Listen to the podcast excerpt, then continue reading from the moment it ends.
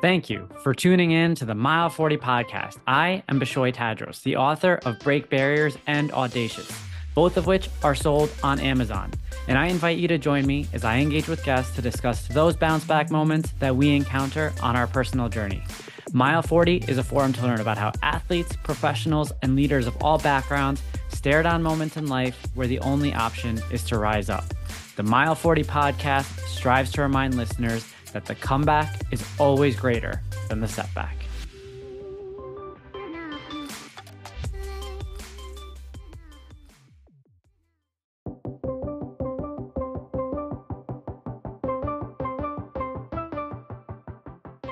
Welcome back to the Mile 40 podcast. Uh, the show continues on. And just a quick reminder to all the listeners out there if you haven't already, be sure to hit subscribe on either Spotify, Apple Podcasts, uh, whatever your platform of choice is. Um, really want to thank you all for continuing to show up uh, week in and week out.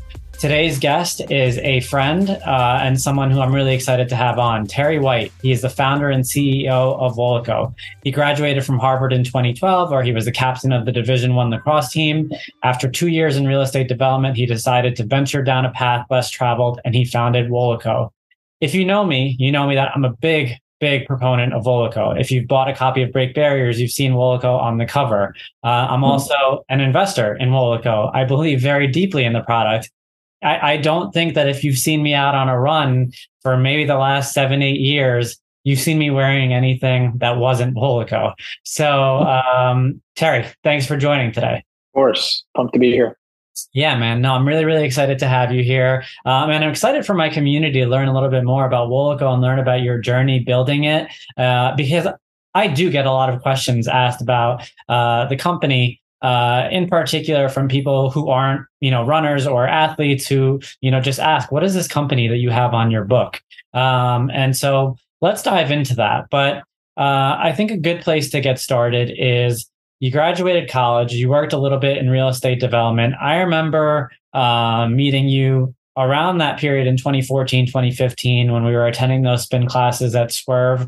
And i think the idea was just being formulated. Why don't we start there yeah, no, definitely. It's it's, it's hard to even uh, start there because I think at that point I, you know, I like I had a business, right? I think uh, I had a business. I think we were in maybe in the market or just kind of getting into the market. Um, but I often I think it's important to you know I, I think usually brands like this, businesses like this, and I'd, I'd say my brand in particular, um, it's come from a place of passion and um, there's a lot of meaning in my my own personal experiences that ultimately you know birthed the brand. And yeah i think on a personal level i was a collegiate athlete um, and when i graduated and i was very passionate about that like i really loved the sport i loved the team um, and you know even at a, a, place like harvard i was so you know I, I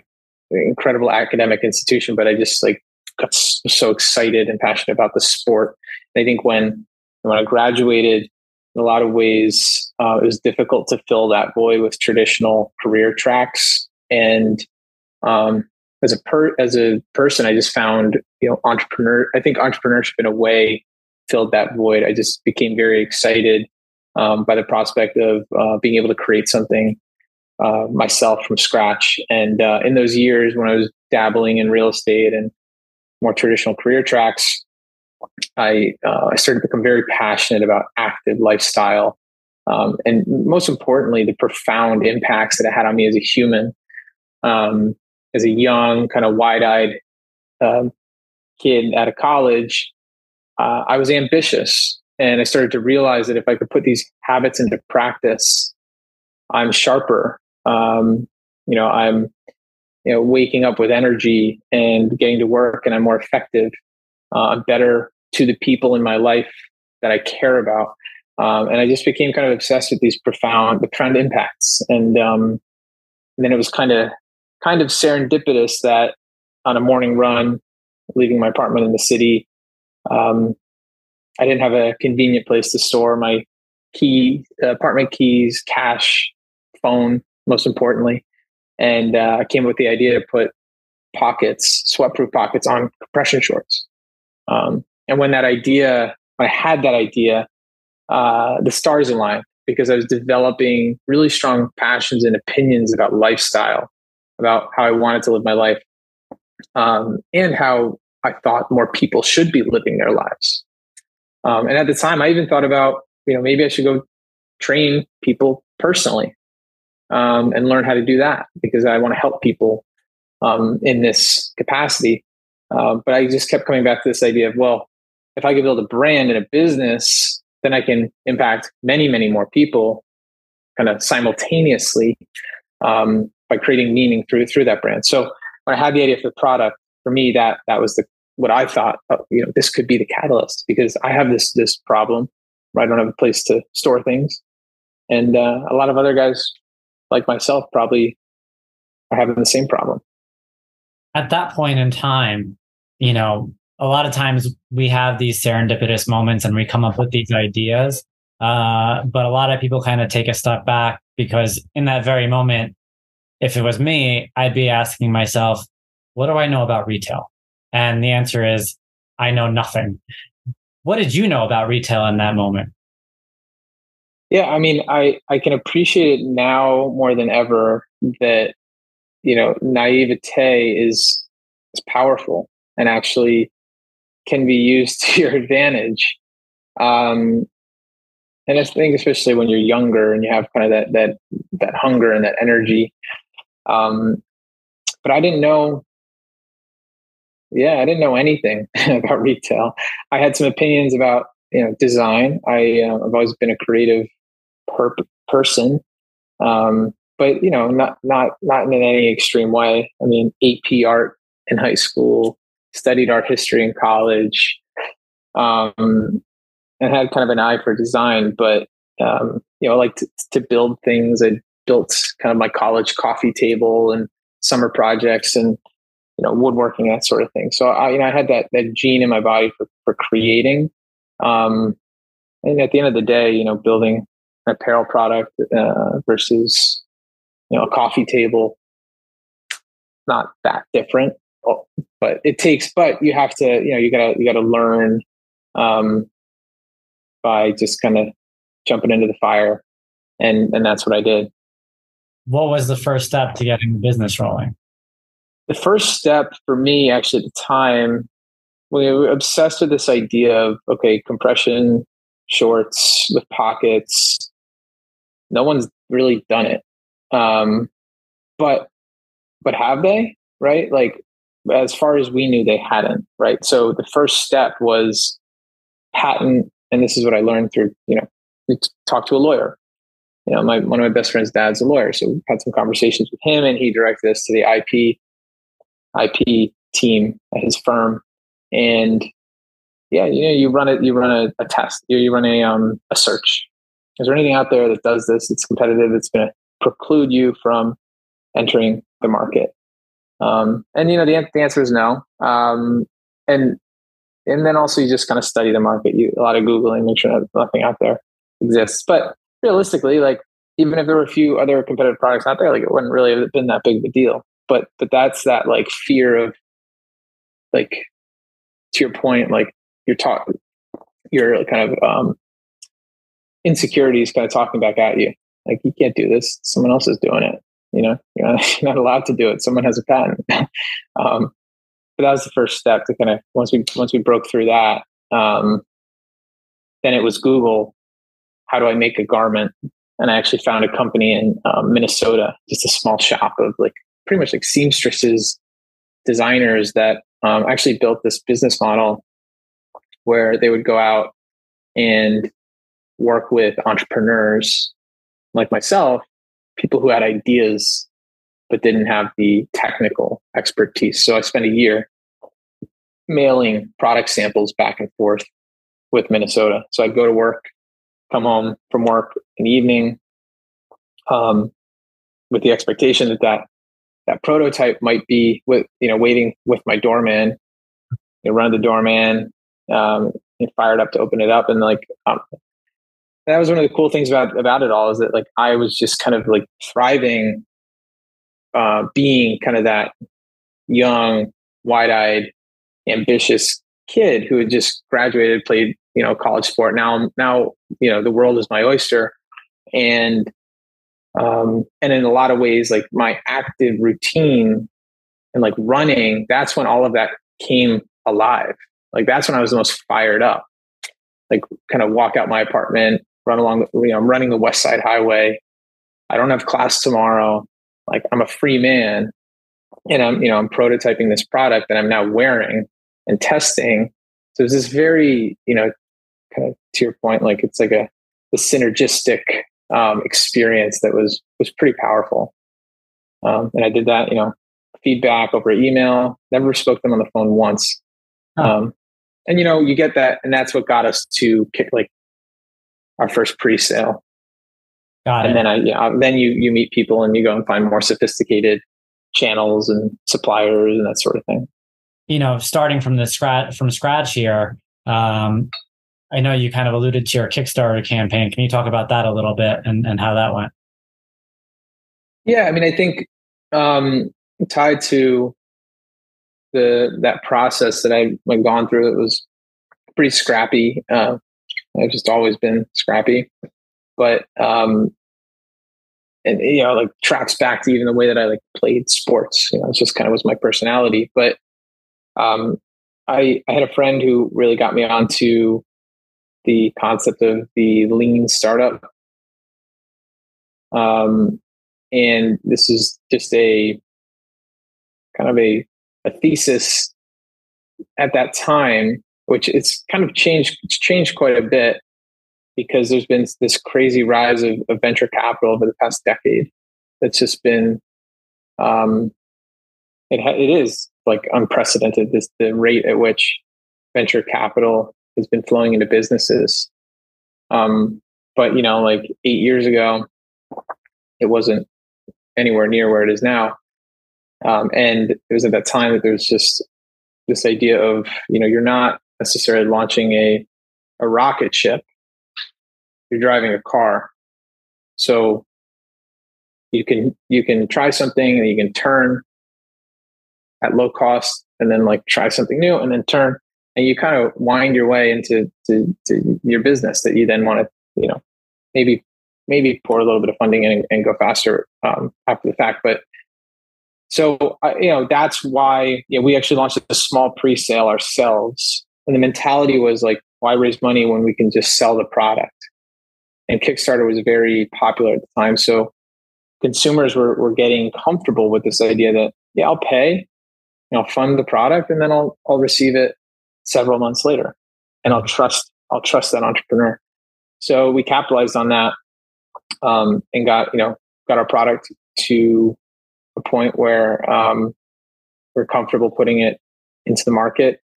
And um, I actually had a friend who had become a little bit of an advisor for me at that time, and you know I had been prototyping for over a year, and um, I showed him a sample. It's like the you know fifteenth sample, and um, he's in my apartment. And he's like, "Look," he's like, "This is good. Like you're like." What are you waiting for? Like, just put this in front of people, sell it, uh, stop over, you know, being a, perf- perfectionist. And, and and again, it's part of that fear because I think one of the hardest things about being an entrepreneur is you're like you're effectively pouring your guts out to the world. Yeah, like I created this. I put my my blood, right. sweat, and tears into this. You're right. As much as I'm wearing WOLACO, I'm really wearing Terry White as well. Like that's kind of. Like, yeah. I mean, not a lot of people would see it that way if they don't know you, but the way that I see it, every time I put on uh, a pair of shorts or a Clinton tank, you know, that there's if something goes wrong, nothing has gone wrong for the listeners out there. If something goes wrong, mm-hmm. I'd be thinking Terry. Uh, so yeah, yeah, and we all have that insecurity. Like I think it's like it's just human nature that when you create something and then you go out and you share it with the world. Yeah. Um, it's scary it's a scary moment so sometimes you you know procrastinate on on um on on just putting it out there so yeah. you know finally we did and we had a, a very successful campaign. You know i can't help but put on my shark tank brain here uh you know because obviously the show has taken off over the last 10 years if not more. I don't know how long it's been on now. But I could just imagine Kevin O'Leary looking at this product when it first came out, saying that, you know, like a Nike or an Adidas is going to annihilate you and going to create the same exact thing and, and they have the money and, and, uh, and I'm sure that thought went through your mind back then. Um, can you walk me through a little bit like how you tackled that, approached that, and you know, did it scare you at the very beginning? Yeah, no, it, it actually it did. Um, and I think you know I was always anchored by a long term vision. Like I, I think that's largely what's you know in, in many many different ways what's allowed me to persist through um, you know the the bumps in the road. Um, and even in a situation like that uh, yeah that's part of the reason you know i we we did get a design patent on our first short. Um, and you know there's there is i'd say there's definitely a lot of validity to the idea of being a first mover um, and moving fast. Um, and you know, I think, but I don't think that. I think we give too much credit to the big guys to just kind of eat our lunch um, in situations like that because you know there's you know, the kind of disruptor mentality and approach is to to take what you do and just do it better than they're willing to do it. Yeah. Um, and you know kind of continuing to innovate with in and around that um, because chances are they're you know they don't have the time the energy or the willingness to even add add that little extra cost to those products. Yeah. they're more interested in going the opposite direction actually stripping out cost. Yeah. I think that's where we've ultimately been able to kind of win at, at what we do at what we do best. Um, and then of course right like you know you build a strong brand that has meaning that can stand alone.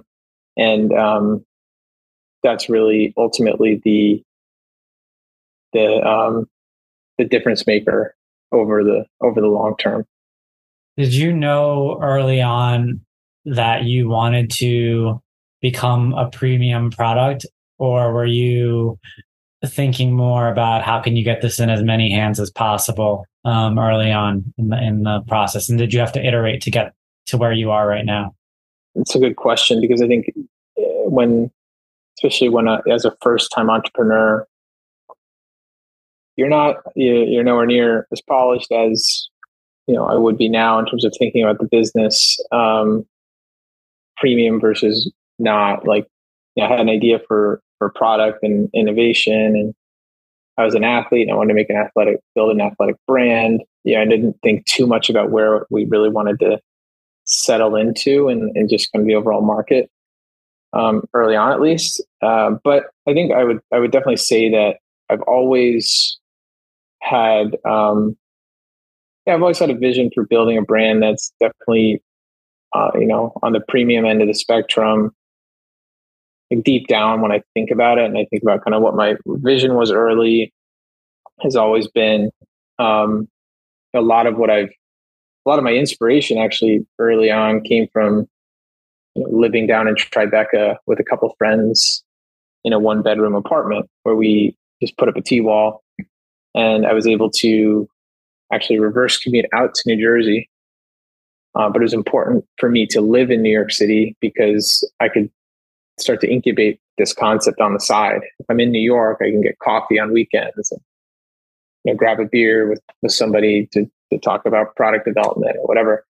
But um, but yeah, so it was um, never the first thing on my mind, but I think subconsciously the fact that I lived inspired by Tribeca specifically and New York City, um, and kind of the the the buzz and the energy of kind of that ambitious lifestyle, which um, in a lot of ways I think has kind of pulled us into that that premium pocket uh, of consumers and no pun intended, but like pocket because our, our products are not, um, and, you know, products are not cheap, but at the same time, it's, um, you know, we're not, we're not buying, we're not buying, there's no such thing as a free lunch, right? Like we're not buying cheap fabric. We're not buying cheap materials. And it's, you know, that's the way it goes.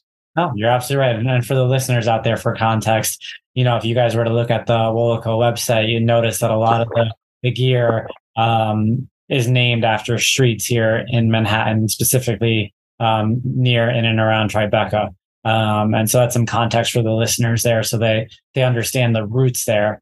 Um, so we talked a little bit about you know how things get started, um, and you know, I know knowing you over the last several years that um, it wasn't necessarily the most direct path to where you are today, um, and there was a lot of learning moments along the way. Um, so let's kind of just walk through the journey a little bit. Um, you know, from like 2015 up until COVID, if you can give us just a, a little update on, on how the business grew then. Yeah, I think um, for us in the early years, we, again, you know, tracking back to my mindset around kind of the lean startup and, and really um, taking that very literally. Um, we relied heavily on organic growth tactics. Um, and in a lot of ways, you know, I've always wanted to build an authentic brand. It's a, that's a word that's always been extremely important to me. Um, and sometimes what that means is like really putting your your actions where where your mouth is. And um, so as a result, we were able to, you know, one of the things that I think being in New York City, especially over that span of time, um, 2015 to, to, to up to 2020, was one of the more exciting, I think, periods of time here in the city, especially surrounding wellness, um, active lifestyle, and really just the industry surrounding it. Um, and New York City became the hub. If you wanted to be a fitness instructor and wanted to be the best, that's where you would go. Um, you move in from you know the you know, middle America, and you, you go and you give it your shot. And the same it's the same idea with um, like boutique fitness concepts. You uh, you go to New York, and that's where the critical mass is, and you try to make it work, um, and then you you know expand into the different markets thereafter. So there's a really incredible buzz that I think we were able to to tap into and be a part of. Um, so lots of partnerships with influencers locally, and then also different fitness concepts, uh, and then we launched um, what you know what I believe is was one of the biggest and definitely kind of a pioneer in the world of like community fitness concepts um, called WOLACO Wednesday, uh, which really just started as a as a something I would do with um, like an employee or two, and then my friends and and some like close friends of the brand. And um, on Wednesdays we go and we we do kind of like a, a body weight kind of boot camp style circuit um, at the Pier Pier 25 in Tribeca, and um, we started started to build momentum. So you know, internally at the, at the, company, we said, you know, let's do this every Wednesday, and let's actually let's bring in some great fitness talent and fitness instructors that align with the brand, that have good energy, um, and let's have them run run the workouts. And it was a very kind of mutually beneficial partnership um, because you know, we didn't we had there was a zero budget activation other than you know our time which is which is valuable um, and expensive. But um, and you know and then the you know fitness fitness instructor would have great exposure to a pocket of, of like-minded people in new york city um, and then we would capture a lot of content and um, you know we grew grew this by um, by showing up consistently for um, I mean a couple of years. I'd say 2018, 2019, consistently. Uh, and then in the winter, we would go into different studios, boutique studios in New York City. Um, so we built a really nice email list and community in New York. Um, and uh, yeah, uh, at the at the at the max, we were seeing 200 maybe even gotten close to 250 at one of our biggest events out on the turf in Tribeca. People, um, and it was fun. Um, but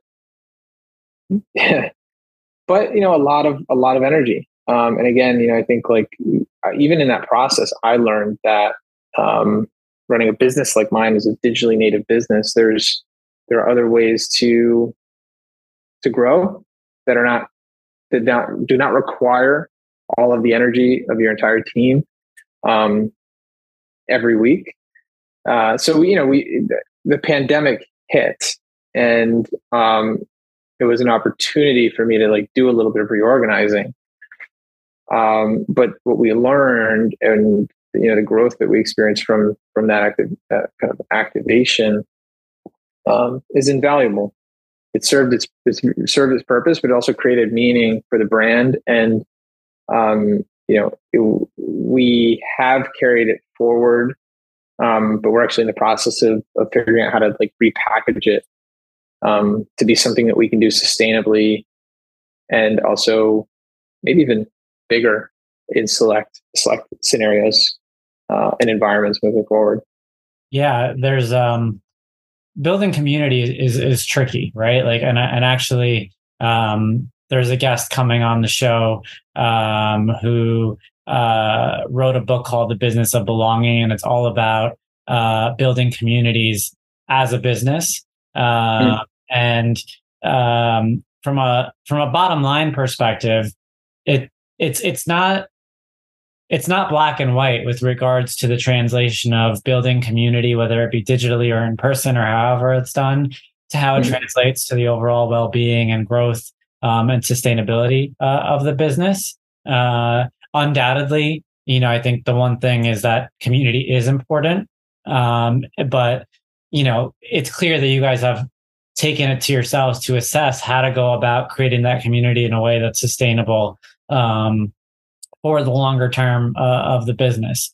Throughout that throughout that period, that activation period, look on the outside, um, you know, I was very present throughout all that. I saw everything that you were doing, um, and uh, as a community member, it was a lot of fun.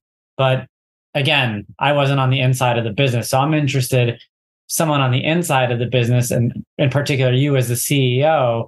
Um, what was some of what were some of the challenges during that four or five year period um, that you had to kind of face, especially as you started to see people embrace, you know, WOLACO Wednesdays, and in the back of your mm-hmm. mind, you're thinking, you know, maybe I need to figure out a way to restructure this.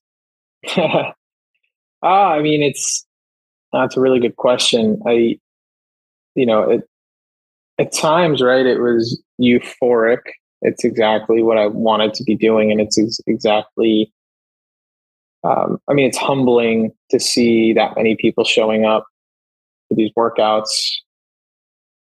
The majority of them probably not didn't even know who I was, right? So it was like kind of cool to just be in the, the thick of it with like 200 people that are just like there for a free workout and there for the energy, but like, and I'm just there doing it with them, and they literally no idea that it's it's my company. Um, so it was you know very humbling in in that regard, and sometimes actually like just like w- weird, you know.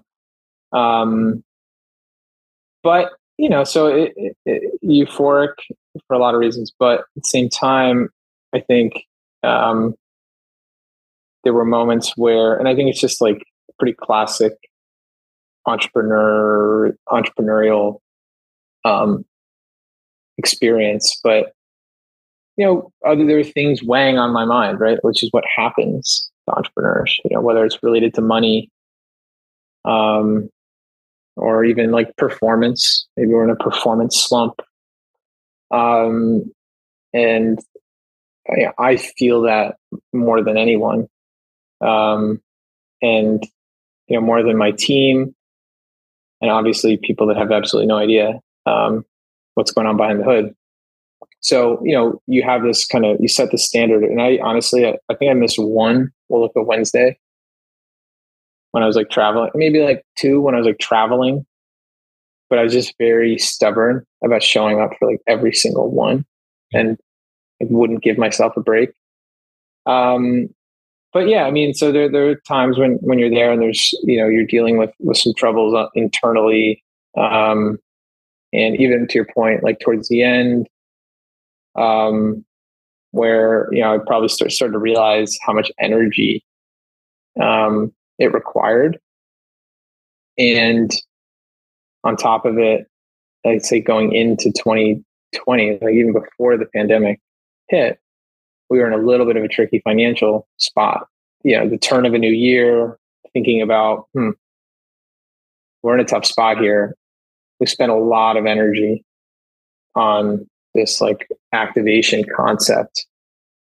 You know, maybe we need to be a bit more calculated about where that energy goes and what you know what we get back in return as a business. Yeah.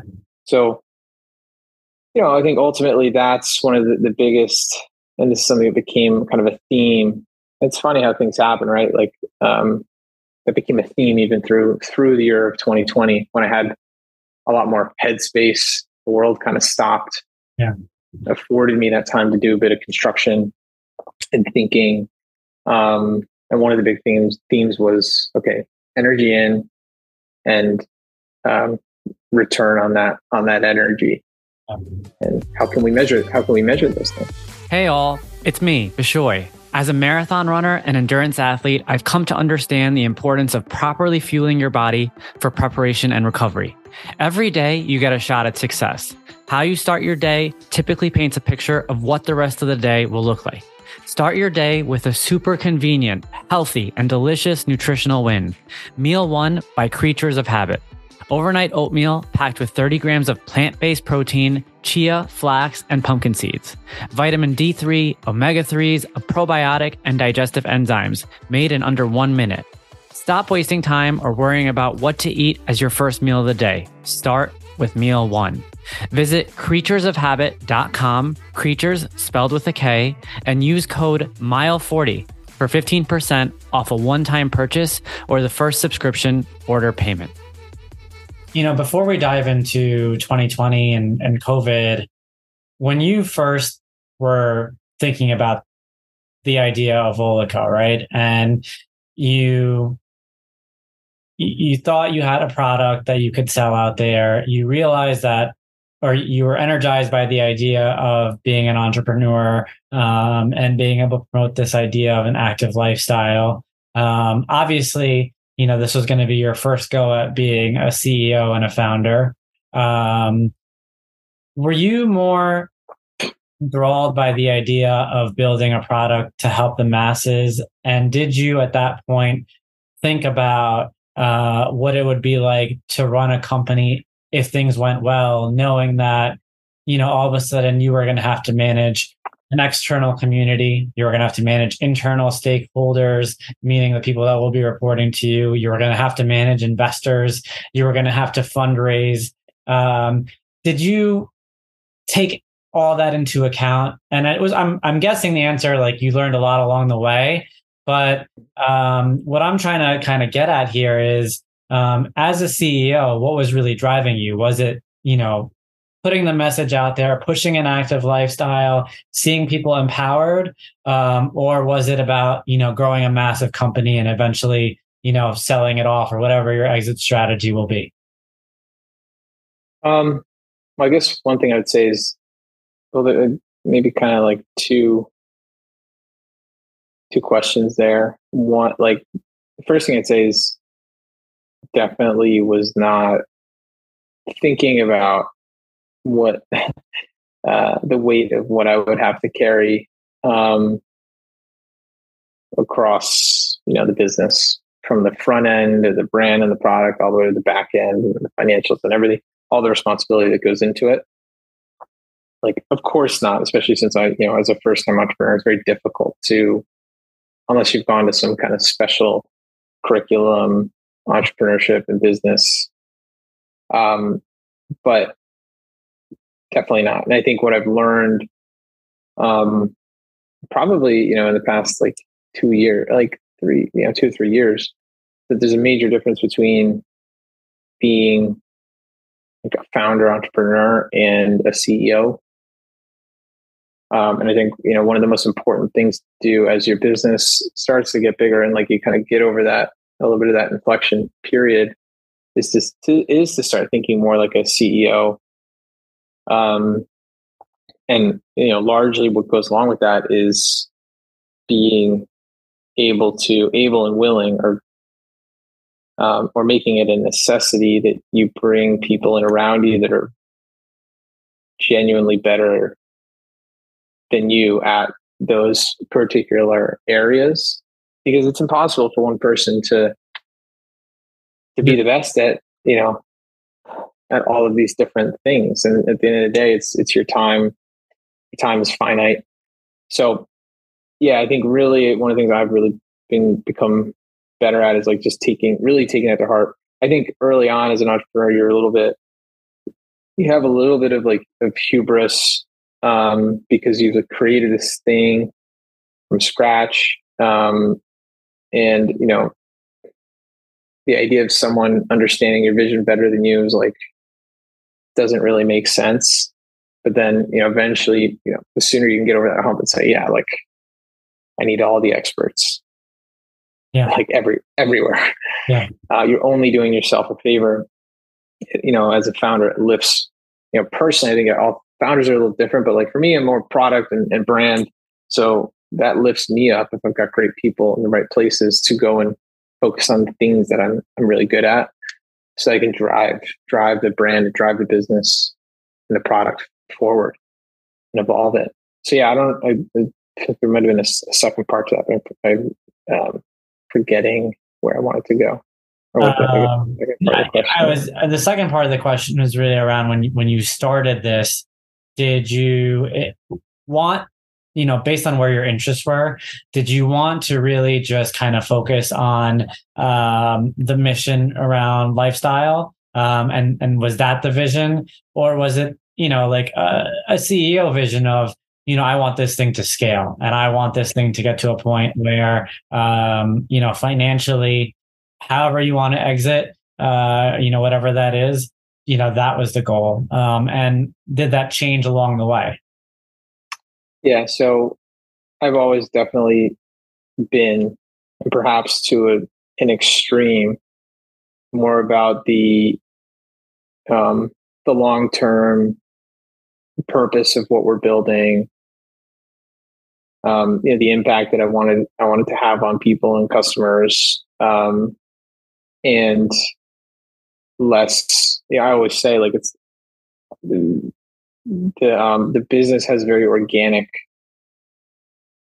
origin, and you know compared to someone who maybe went to a you know like a like a Stanford came out of a Stanford incubator where like the exit is built into the yeah. into the initial business plan. My mindset was always like let's build something of meaning. Let's it's you know make it big. Like I want to like I want to do this for a long time. Um, I'm not even really thinking about that because if we build something of meaning that's valuable to people you know someone will want to buy it at some point. Um, so yeah i definitely took that to an extreme and i think particularly through the past few years i've i've realized that you know, that's all that's all good and well but like you know business is a business. Yeah. And you can't create that meaning um and you know yeah you can't have that impact on people if your business can't survive, right? Um, so it's important to really think about it that way. And you know, so I, I've definitely shifted my mentality. I think you can absolutely have both, but um, and that you know kind of ties into to thinking more like a CEO. Um, you know, putting milestones in place and you know working back against those milestones to to drive the business forward. And ultimately, if, if you know if the business grows, we can reach more people um, and have greater impact. And that's also perspective that I gained on community building, right? Like we've got great products. People fall in love with the products. How can we get more products in more people's hands? And then, you know, that's the foundation of, of our community. It's people that they need to have, you know, it's helpful if they can have the product. So yeah, you know, learned a lot. Awesome. That's yeah. um let's let's pick up now from from COVID, right? So we what we talked about the build up to 2020, and for background for the listeners out there, there was no physical store, so everything you were doing was selling online, right? That's correct. Yeah, we had a um, you know a, like a live work setup um, where we would run it as a showroom occasionally, and then um, pop ups here and there. One pop, one large pop up in particular, but yeah. Uh, but yeah, for the most part, no, we didn't have a didn't have a lease on a retail retail space. So when COVID hit, um, you know, one might think that from the outside, but again, me sitting there as as someone who decided once March 2020 hit, I was going to start running 100 mile months because all of a sudden now I had all this extra time. I was thinking to myself, wow, this must be great for a company like WOLACO because if if I'm thinking like this, maybe other people are thinking like this, and you mm-hmm. know that means a, a lot of sweating and a lot of sh- I'm going to need a lot of backup gear right here. But was that the case? Um, I mean, not right away, but um, it was really interesting to see. I mean, as I as I alluded to before, um, we were in a in a precarious position to start the year, and um, so yeah, I think it was probably the the um, what the right word is, but like the most the first time I really thought hmm, maybe maybe this is it, right? Which you know I, I have a very like fierce kind of yeah I'll figure things out. Like we're, we're gonna you know um so to to to truly get into that and i you know i was young enough that like i never really like the fear of failing never was never very was never grave to me. Like i never felt how grave that can actually feel. Um and i'd say for the first time beginning started 2020 I, I actually had those feelings and um and then the world stopped on top of it.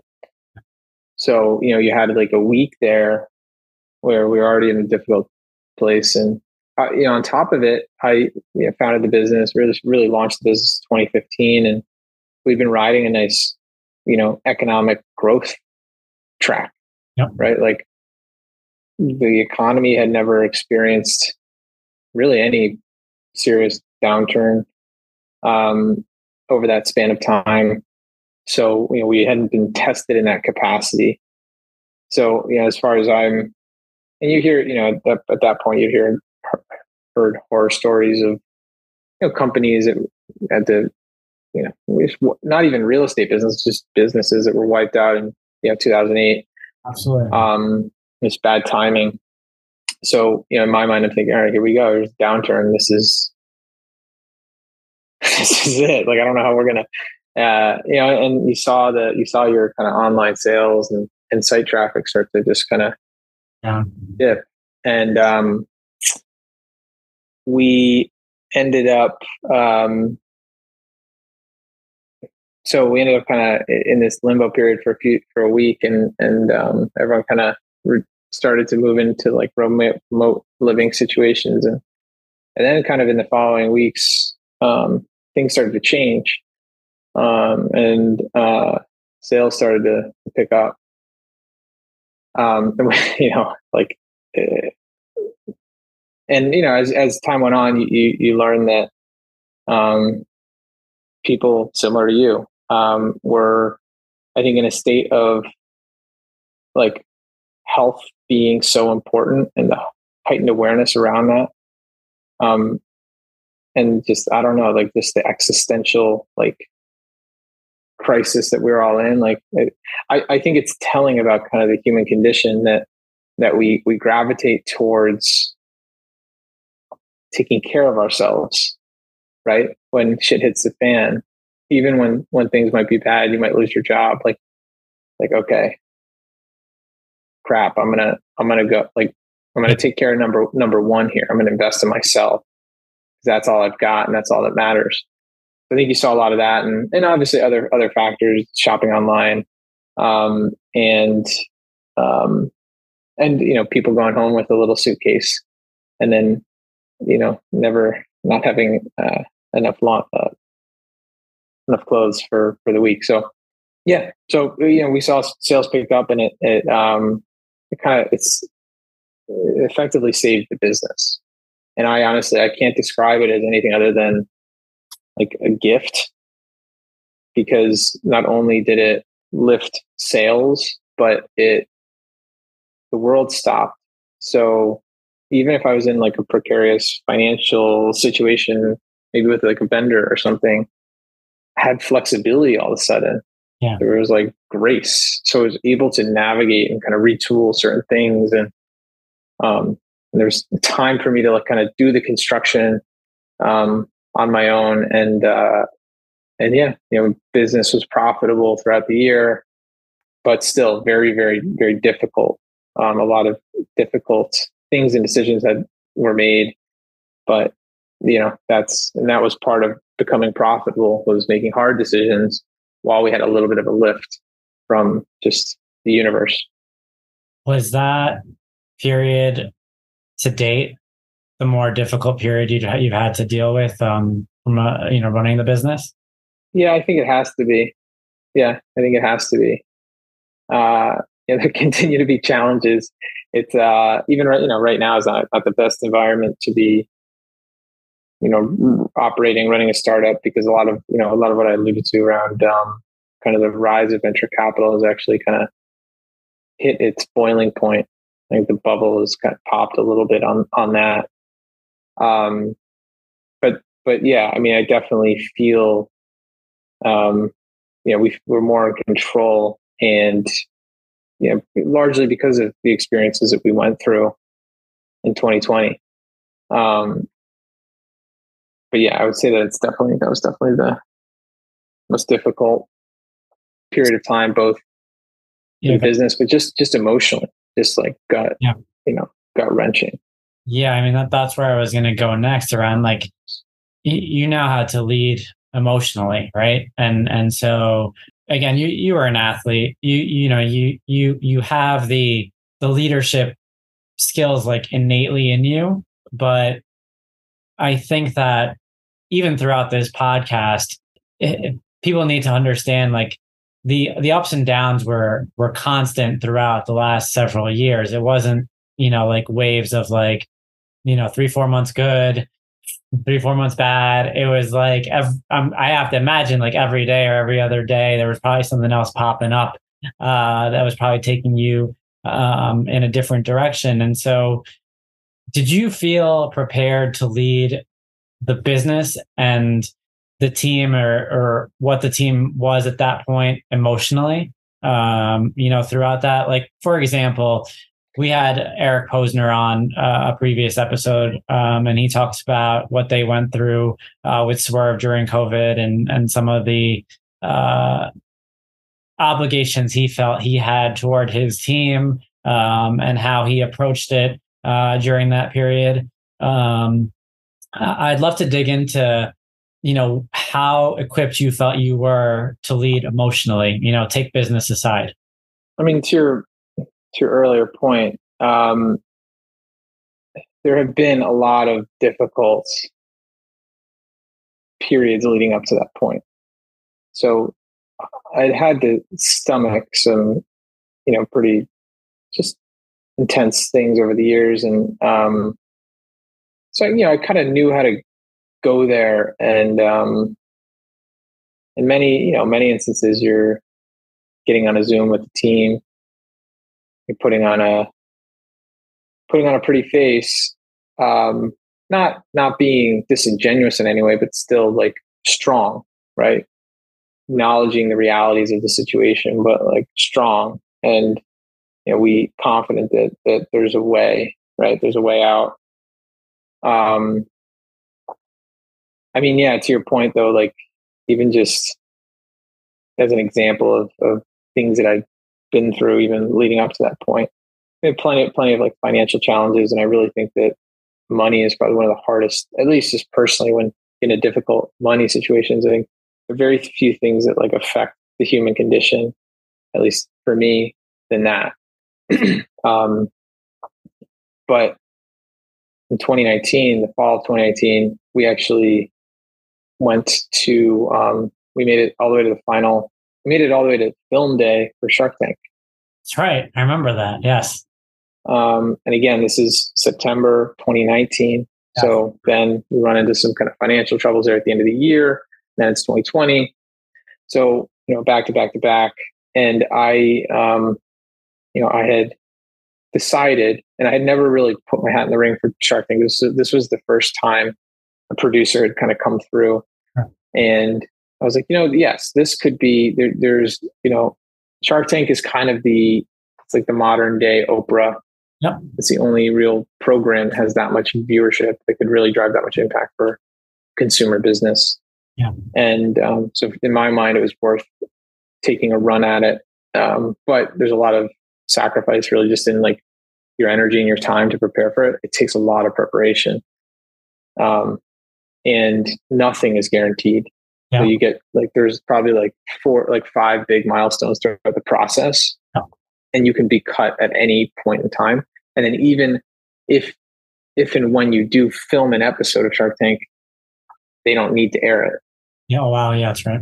So it's it's a complete gamble, and I knew that. Like I knew that it was, but you know, we made it all the way to filming the day of filming. So we were scheduled to film the sharks, film in front of the sharks, um, an episode. And um, the way they do it is they've got 10 slots in a day. But really, they only have time for like nine. Okay.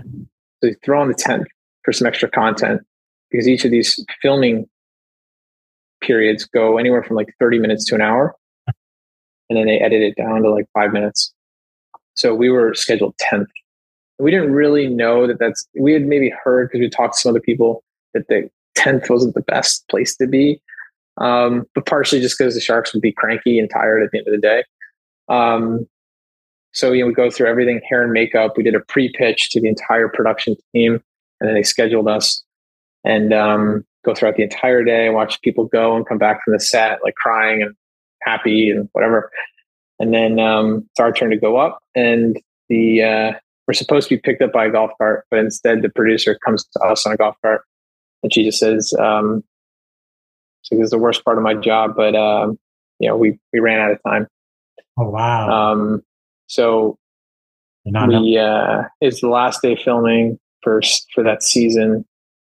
Um, and literally on our way out, like literally we had a whole set design, you know, pack up the set into a car and, um, like we had to go get our car. They weren't going to, you know, arranging any kind of transportation. There's like, sorry, see ya.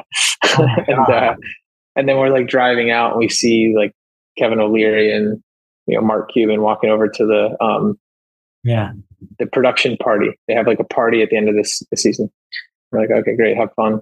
Um, anyway, so, you know, you, have been through a lot, but I, have been lots of things happen. You just, and that in itself was like such a hollow feeling at the end of that. So, yeah, I've been through these like, uh, oh my God, moments. And um, yeah, but you know, in 2020, it was um, definitely a different animal. And I'd say more deeply than ever, I, I've questioned um, myself, my, my capabilities. Am I really capable? Like, you know, I've been doing this for five years at that point. Like, am I, am I, am I what I thought I was? um, so yeah, it's difficult, but I think, you know, that's you, fortunately, I think I'm, I'm wired in, in a way. And I think, you know, many entrepreneurs are that when those things happen, you kind of like, it sucks. And then you find, and then you use that feeling to propel you into kind of like a competitive mindset. Like, I'll, like, I'll show you. Um, yeah. in a lot of ways that's that's kind of what I what I did, and I was great. In a way, I was grateful of, of, this time. I was like, oh my god, I have this time to figure it out. Yeah. Like I was gifted that. Absolutely. No, thank you so much for sharing that Shark Tank story because I didn't know that. I, I knew something didn't work out, but I didn't realize that's what happened. And like I'm I'm personally a believer that when things like that happens, it, it's essentially the universe telling you that there's some, there's gonna, your time is coming. Like it's not right now, but your time is coming, and um, maybe you were saved from something uh, essentially uh, sure. by not having that, having it happen then. Um, you know, on, on a lighter note, I got to ask: was was the pitch going to be entertaining? Was it? It? Yeah, uh, yeah, it would have been good. I mean, I think to your point, like we we had a, a team that would have been on stage, and it could have gone a lot of different ways. let's just put let's just put it that way. Yeah. So, you know, we might have been might have been saved in some capacity. Um, but, you know, often making things interesting is really that's good television. So I do think if we got out there for better or worse, we probably would have gotten an, an episode on to air uh, if, if, if we were if we were in. I, I had to imagine based on what I know of who the cast may have been. I had to imagine between you and everyone else that had to have been uh, a good a good show for the Sharks. Um, yeah. You know, we're about to round things up, and so I just want to ask you: you're, you're approaching ten years now. How proud of you are you of what you've built? You know, and if there's one potential shortcoming that you're kind of like looking to either lean into or really focus on, what would you say that is? I'm proud. Um, I, you know, definitely never. I think as a like someone, especially through my college days, like I really didn't know what I want to do, where you know where I might be, um, but I always had kind of um, a feeling that I go and try and do something different. And I'm really proud that I've been able to at least kind of pave my own way and like um, express myself. I think that's a, a, big part of this for me is like an expression of um, what I believe in. Um, and I'm just the kind of person that if if I had to suppress that um, in a different kind of kind of suppress my purpose and what I you know those things that I believe in to go and do something more traditional, I just would never be whole. Um, but it's also not to say that like you can't, you know, there are ways to find that purpose that aren't tied to your career. And I think that's something that I um, I've definitely come to appreciate later. But I think early on, especially, like I I always was very fixated on this idea that like whatever I do professionally like needs to be so closely aligned with who I am and what I care about, which I think moving forward, I'll have a, a different perspective on that just in life generally. Um, because it's also can be tricky when you, you intertwine those two things. Um, your livelihood's based on something that you care so deeply about. Um, but yeah, I think, you know, but as it relates to like where I'm at, I think I would, my biggest thing is probably a little bit more of what we've talked about, doing more of what we've talked about, which is like really being a CEO, um, making, continuing to make the right, like hard business decisions and surrounding myself with really smart people who have been through it um, that can help me do that fast um, so that time doesn't you know time doesn't pass and that we're you know thinking about it you know retroactively so um, yeah, just professionalizing, bringing smart people in and around me. You know, we built a, a you know really strong brand. Uh, we got great supporters, and just want to keep building. You know, building up the business for for those people that that believe in you know that believe in it. Love that. Last question I have for you today. What did you learn in those dark darker moments of this trajectory um, that you're going to really kind of lean into and uh, whether it's something that you learned about yourself as a leader, something you learned about uh, running a business, something that you learned about um, uh, managing, you know, different stakeholders. Um, what what have you learned that you could kind of advise someone out there, whether it be something about yourself uh, who is probably where you were in 2014, 2015, uh, coming up with an idea right now that they're not sure uh, they want to bring to the masses? There'd probably be some mix between, um, yeah, some mix between people, like again, like the people that, you know, uh, yeah, how you build your team. Um, and yeah, just how you know how you assemble. I would I would weigh in on on kind of the importance of of bringing, you know, maybe not hire not hiring emotionally, you know, hiring out of you know utility and fit, but not in an overly emotional way, um, because that is going to make as the business grows, as the stakes get get higher, um, then you, you've got this kind of fuzzy middle ground that make it harder for you to make decisions and operate um, operate the business. Um, and then the other thing would just be that just yeah think about the business from the ground up. I think usually if, if you're anything like me, the there will be no shortage of passion, right? And kind of that vision, like that that's going to be there. But get into the get into the weeds, understand the fundamentals um, sooner than later. Awesome. Terry, thank you so much, man. It was a pleasure having you on today. A lot of good insight from, from, from you on just your trajectory personally and how you built this company from the ground up. And again, to all the listeners out there, understand that, you know, I firmly believe in WOLACO and everything that they're doing. It's a company that I hold very dearly with regards to my mission. And I really just want to say thank you for coming on today, Terry. Awesome. Thank you. And I haven't had uh, a ton of time to share. I haven't I haven't reflected enough on some of these times, so I'm I'm happy I had the opportunity to to do it. Absolutely.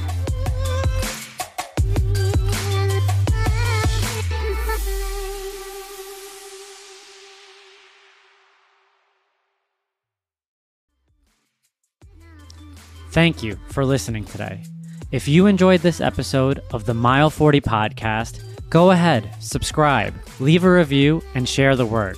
Thank you for being a part of the Mile 40 family, and let's unite in showing the world that comebacks are always greater than setbacks.